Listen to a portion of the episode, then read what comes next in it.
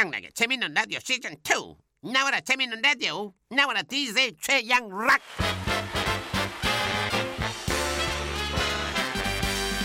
안녕하세요 최양락입니다. 어, 일하시느라 한 주 동안 모두 고생 많으셨습니다. 드디어 불금 금요일입니다. 네 지금 만세를 부르는 분도 몇 분 보이죠? 자 직장인 여러분 앞으로 딱 20년만 참으시면 될 것 같습니다. 20년 정도만 있으면은요 대부분의 일은 로봇과 컴퓨터가 대신 해준다고 합니다 좋죠 대신 월급도 없고 그건 좀 그렇겠지요 자, 20년 후엔 땀 흘려 일한 오늘을 그리워할지도 모를 일, 그러니까 할 일이 있다는 것을 행복하게 생각하시면 좋겠습니다. 11월 14일 금요일에 재밌는 라디오. 오늘도 저 양락이는 한 주 동안 받은 스트레스를 모아 모아 한 방에 싹 날려드리겠습니다. 가자! 오늘 첫 곡은 네킹 콜입니다. 퀴사스, 퀴사스, 퀴사스! Siempre que te pregunto que cuándo, cómo y dónde, tú siempre me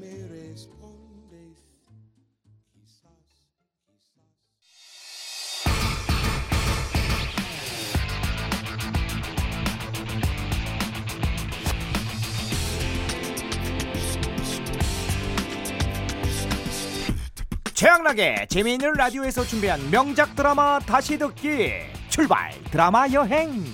그 28번째 시간은 무술 감독을 꿈꾸는 스턴트 우먼과 까칠한 백만장자의 사랑 이야기를 준비했습니다. 자 2010년 11월 13일 첫 방송부터 주옥 같은 대사들로 로맨틱 코미디의 정수를 보여준 바로 그 드라마죠. 이름하여 시크릿 가든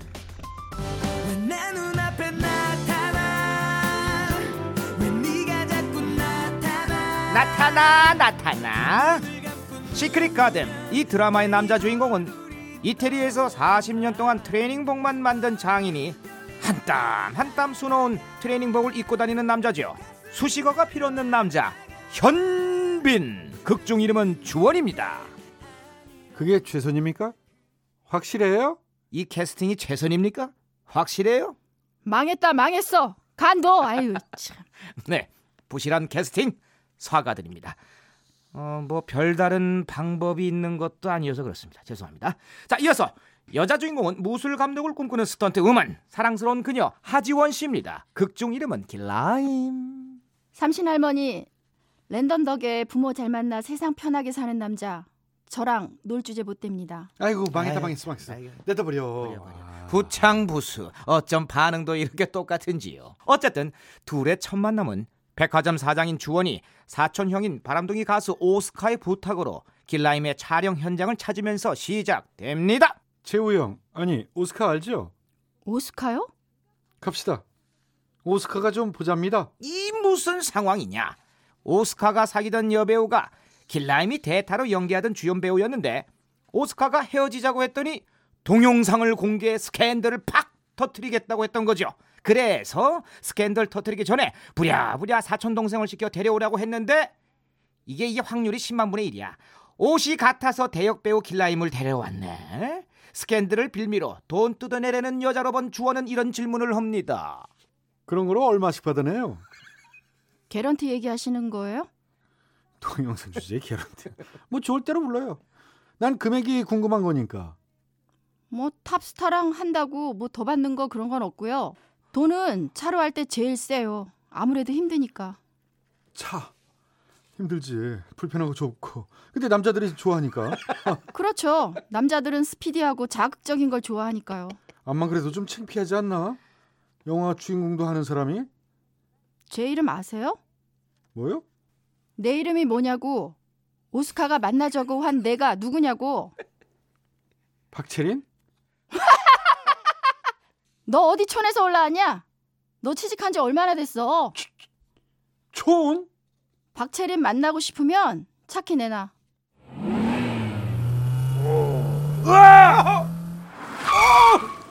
아니 무슨 여자가 운전을 이렇게 해?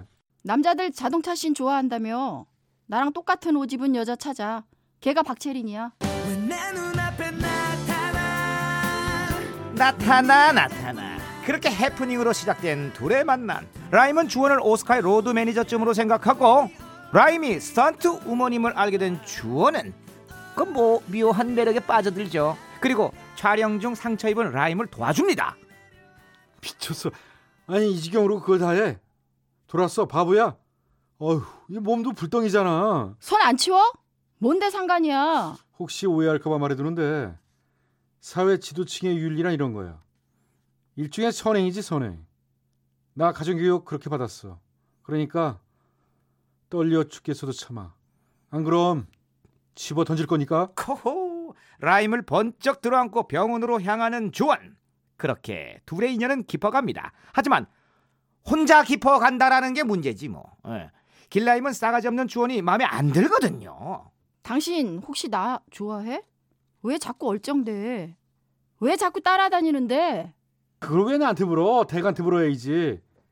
자꾸 떠오르는 걸 어떻게? 당신 대체 나한테 무슨 짓 한 거야?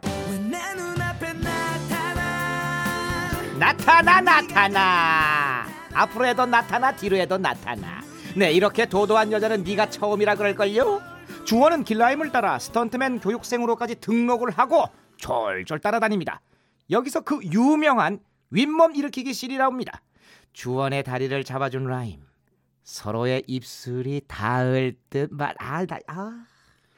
백만 스물 하나. 백만 스물. 저기요 잇몸 일으키기가 아니라 윗몸 일으키기거든요 아무리 라디오라도 좀 비슷한 액션을 좀 하셔야지 에이 참 하나 아빠는요 배 나와서 안 돼요. 그쵸? 냅둬요. 만삭이야 만삭. 어휴 해봐 아이씨, 아이, 예, 예, 예. 아 이제 시작 부분인데 벌써 이러시면 안 됩니다 자 마침 주원의 사촌형 오스카의 팬이었던 라임은 주원의 백화점 홍보 상품인 오스카와의 여행에 당첨되고 주원은 그 여행에 쫓아가죠. 묘한 삼각관계에 놓인 세 사람 오스카와 주원은 산악 자전거로 내기를 합니다. 진 사람이 깨끗이 포기하는 걸로. 좋아. 두 말 하기 없어? 잠깐! 나도 껴줘요. 나타나 나타나. 아참 계속 나타나 역시 스턴트 우먼답게 게임에 동참하는 길라임. 그렇게 셋은 산악자전거를 타고 신나게 달립니다. 하지만 중간에 라임이 길을 잃고 라임을 찾아 나선 주원과 만나서 이상한 식당에 가게 되죠. 백숙은 3만 원, 볶음탕은 2만 원. 어딘가 비현실 세계 같은 공간. 둘은 거기서 꽃술을 하나씩 선물 받는데 그 술을 마시고 잠든 다음날 일은 터지고 맙니다. 내 몸. 네 맞습니다. 두 사람의 몸이 서로 바뀌어버린 거죠. 그럼 잠깐 여기서 시크릿 가든의 OST 오리지널 사운드 트랙 현빈 오빠의 그 남자 듣고 다시 이어가도록 하겠습니다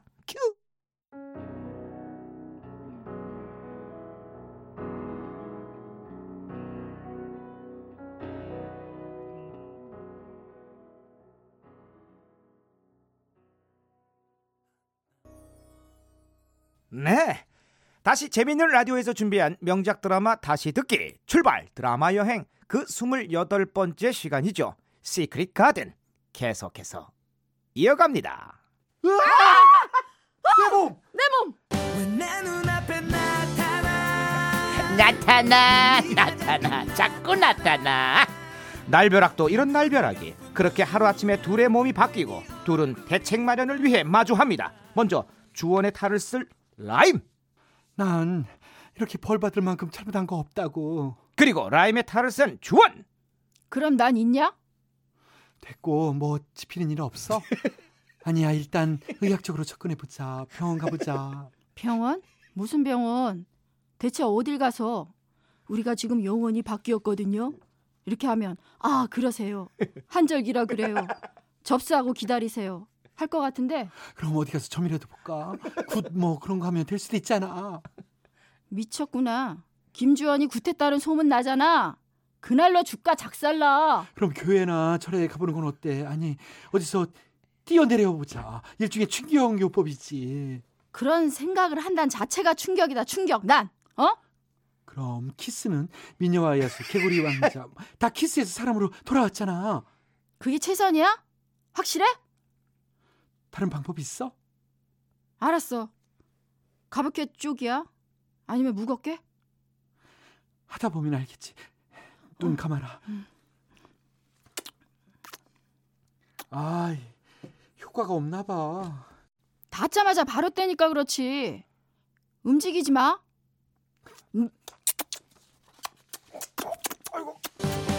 눈앞에 나타나 나타나 나타나. 네, 하지만 소용이 없죠. 결국 둘은 그냥 바뀐 채로 일단 생활을 하기로 합니다. 길라임은 주원이 되어 백화점 사장 행세를, 주원은 길라임이 되어 스턴트 우먼 생활을. 그러면서 틈틈이 만나 방법을 찾던 중 작은 사고 하나가 터지죠. 자신의 백화점을 찾은 변태 고객을 혼내주다가 주원의 탈은 쓴 라임이 경찰서에 가게 된 것이죠. 그리고 그 순간 둘의 영혼이 제자리로 돌아옵니다. 피! 피었어! 네. 비만 내리면 서로의 몸이 바뀐다는 놀라운 사실을 알게 된 두 사람. 하지만 비는 또 내리고 둘은 또 몸이 바뀌고 말죠. 결국 근본적인 해결책을 찾을 때까지 둘이 붙어 다니며 동거 비슷한 생활을 하게 되고 그러던 중 헐리우드 액션 영화 오디션이 들어오고 둘은 몸이 바뀐 상태에서 오디션을 어찌할지 고민합니다. 당연히 나가야지. 내 평생 꿈이라고. 미쳤어? 그걸 왜 해? 잘못하면 불구가 되거나 목숨을 잃을지도 모르는데 굳이 왜 하냐고. 내가 선택한 일이야. 이 일 할 때가 심장이 제일 뜨거우니까. 이 일을 하는 거라고. 결국 라임의 고집대로 오디션을 보기로 한 두 사람. 길라임의 탈을 쓴 주원은 열심히 운동을 합니다. 그런데 그런 그런데 오디션 당일 에헤 시원하게 비가 옵니다. 자기 몸으로 돌아갔으니 더 잘 된 거 아니냐고요? 천만의 말씀. 하필 주원의 탈을 쓴 라임이 엘리베이터를 타고 있었던 순간이었던 것. 그게 무슨 문제냐고요? 아 주원은 엘리베이터 공포증이 있다는 사실. 엘리베이터 타지 말라니까. 길라임은 오디션을 포기하고 주원에게 달려가고 주원은 다행히 구조됩니다. 하지만 평생의 꿈인 오디션 기회를 놓친 길라임. 그런 라임을 위해 가진 건 돈밖에 없는 주원이 전 세계를 띄워 아따 다시 기회를 살리자. 잉? 그리고 꿈의 헐리우드 무대에 진출하게 된 라임. 됐어! 됐어! 드디어 내 꿈이 이루어졌다고! 이야 꿈도 이루고 둘의 사랑도 깊어지고 아 이렇게 행복하기만 하면 좋겠지만 이 모든 상황이 있기까지 숨겨진 이야기가 있겠죠. 아 그래야 더 드라마틱하겠지. 어. 바로 라임의 아버지가 13년 전 주원을 살려내고 순직한 소방관이었다는 사실 이거거든. 이 사실을 알게 된 주원의 엄마는 라임을 만나 헤어짐을 강요합니다. 그래. 네 아버지에 대한 보상은 얼마든지 할게. 제발 우리 주원이랑 헤어져라. 어? 아빠가 당신 목숨 걸고 살린 목숨이면 저한테도 이제 소중한 목숨입니다. 아빠가 목숨 걸고 지킨 사람이니까 어? 저도 평생 소중하게 지키겠습니다. 너, 너 왜 이렇게 독하니? 내가 너 허락하자고 불렀겠니? 넌 평생 주원이의 약점이 될 거야. 어? 완벽한 우리 주원이의 단 하나의 약점이 바로 너라고. 어, 정말 제가 더 잘하겠습니다. 잘하지 마. 주원 씨에게 피해가지 않도록 모든 일 조심하고 잘하겠습니다. 닥치지 못해. 네가 주원이에게 잘하는 방법은 딱 하나야. 없어져. 어? 저 그 사람 정말 사랑합니다. 김주원 씨도 저도 진심입니다. 어머, 어머. 그래도 안 되나요? 어머. 저는 정말 안 되나요? 되게 해주세요. 어머니, 제발 허락해 주세요. 네. 죽어도 못 놓겠다. 좋아. 박상무? 박 박상무 나타나 나타나 박상무 당장 주주총회 소집해 김주원 대표 해임권이야. 이제 주원이는 자기 인생에서 가장 큰 패배와 배신이란 교훈을 얻겠구나. 너 때문에 지 엄마 손에 의해 끌어내려지게 될 테니까. 잠시만요, 어머니.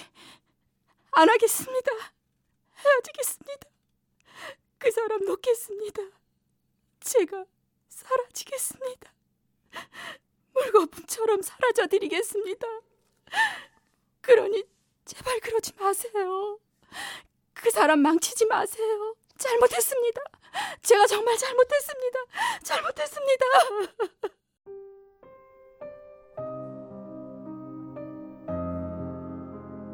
13년 전 자신의 목숨을 바쳐 주원을 구해낸 라임의 아버지. 신이시여, 제가 부름을 받을 때는 아무리 강력한 화염 속에서도 한 생명을 구할 수 있는 힘을 저에게 주소서. 생명의 은인인 소방관의 딸. 그것으로도 주원을 가질 수 없는 라임. 하지만 아무도 모르는 비밀이 한 가지 더 있었죠. 비 올 때마다 둘의 몸이 바뀌는 건 라임의 아버지가 죽을 운명인 딸을 살리기 위해서 하늘에서 부린 마법이라는 사실. 네, 서로의 몸이 바뀌면 딸은 주원의 몸으로 살 수 있을 거라 생각했던 거죠. 미안하네. 하지만 나도 내 목숨을 바쳐 자네를 구했으니 이해해주게. 하지만 둘은 이렇게 사랑에 빠져버렸고 죽음의 운명은 점점 다가오고 있었습니다. 바로 헐리우드 영화의 촬영이 그것이죠. 아, ready, 음, 액션! 길라임!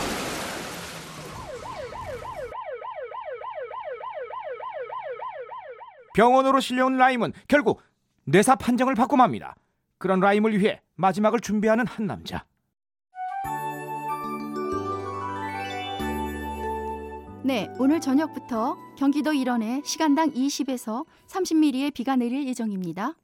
네, 뇌사 상태인 라임과 자신의 운명을 바꾸려는 주원. 마지막 편지를 라임에게 남기죠. 남자는 열심히 그림 미리 밝혀두지만 그쪽은 처음이자 마지막으로 서버는 사회 지도층 김주연의 편지를 받은 유일한 소외된 이웃이야. 그러니 자부심을 가져도 좋아. 바람이 나뭇가지를 못 살게 흔드는 오후다. 그쪽이 이 편지를 볼 때도 바람에 나뭇가지가 흔들리는 이런 오후였으면 좋겠어. 그래서 내가 봤던 걸 그쪽도 봤으면 좋겠어. 내가 서 있던 창가에 네가 서 있고, 내가 누웠던 침대에 네가 눕고, 내가 보던 책들을 네가 본다면, 그렇게도 함께 할 수 있다면, 그 정도면 우리 함께 있는 걸로 치자. 그 정도면 우리 다른 연인들처럼 행복한 거라고 치자.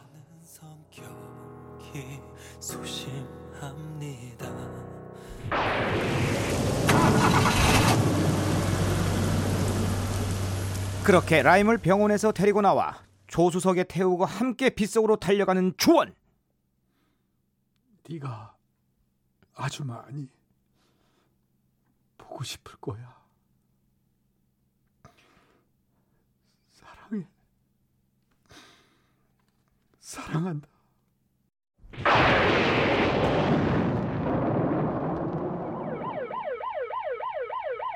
그렇게 둘은 다시 병원으로 나란히 실려오고 주원은 깨어나죠. 물론 아내는 라임의 영혼. 주원의 모습을 하고 깨어난 라임은 자신이 죽기로 합니다. 나 다시 다 돌려놓을 거야. 비 오면 다시 돌려놓을 거야. 그날 밤 두 사람의 꿈엔 라임의 아버지가 나타납니다. 신비한 식당에서 둘이 선물 받았던 꽃술을 들고 말이죠. 이 술이 마법의 시작이고 끝이란다. 자넨 이미 내게 약속 이상의 것을 해주었네. 우리 딸 사랑받고 살아라. 어, 아저씨. 아빠! 아빠! 네, 자신의 몸으로 돌아와 내사에서 깨어난 라임. 몸을 회복한 두 사람. 주원은 라임을 데리고 구청으로 갑니다. 여기는 왜? 설마 어, 난 당신 남편이 되기로 했어. 난 그쪽 아니면 선택의 여지가 없다고. 이 어메이징한 여자야. 그리고 이어지는 프로포즈. 꽃도, 촛불도, 와인도, 그 흔한 반지도 하나 없을 거야. 그래도 내 아내가 되어줄래? 그렁그렁한 눈으로 끄덕이는 라임. 나타나 나타나 이제 뭐가 나타나느냐 드라마의 마지막 장면은 새 아이의 엄마 아빠가 된 주원과 라임의 모습 그리고 라임의 나레이션으로 끝이 납니다 여전히 우린 결혼식 사진 한 장 없다. 하지만 우린 매일매일 사랑하고 사랑받으며 마법 같은 일상을 살아가고 있다. 사랑을 한다는 건 어쩌면 정원을 가꾸는 일과 같을지도 모른다. 당신의 정원에도 예쁜 꽃이 피길, 시원한 바람이 불길, 찬란한 햇빛이 비추길, 그리고 가끔은 마법 같은 비가 내리길. 네 최양락의 재미있는 라디오에서 준비한 명작 드라마 다시 듣기 출발 드라마 여행. 그 28번째 시간은 추운 겨울. 우리의 가슴을 따뜻하게 만들어준 로맨틱 코미디 드라마. 나타나 나타나. 시크릿 가든이었습니다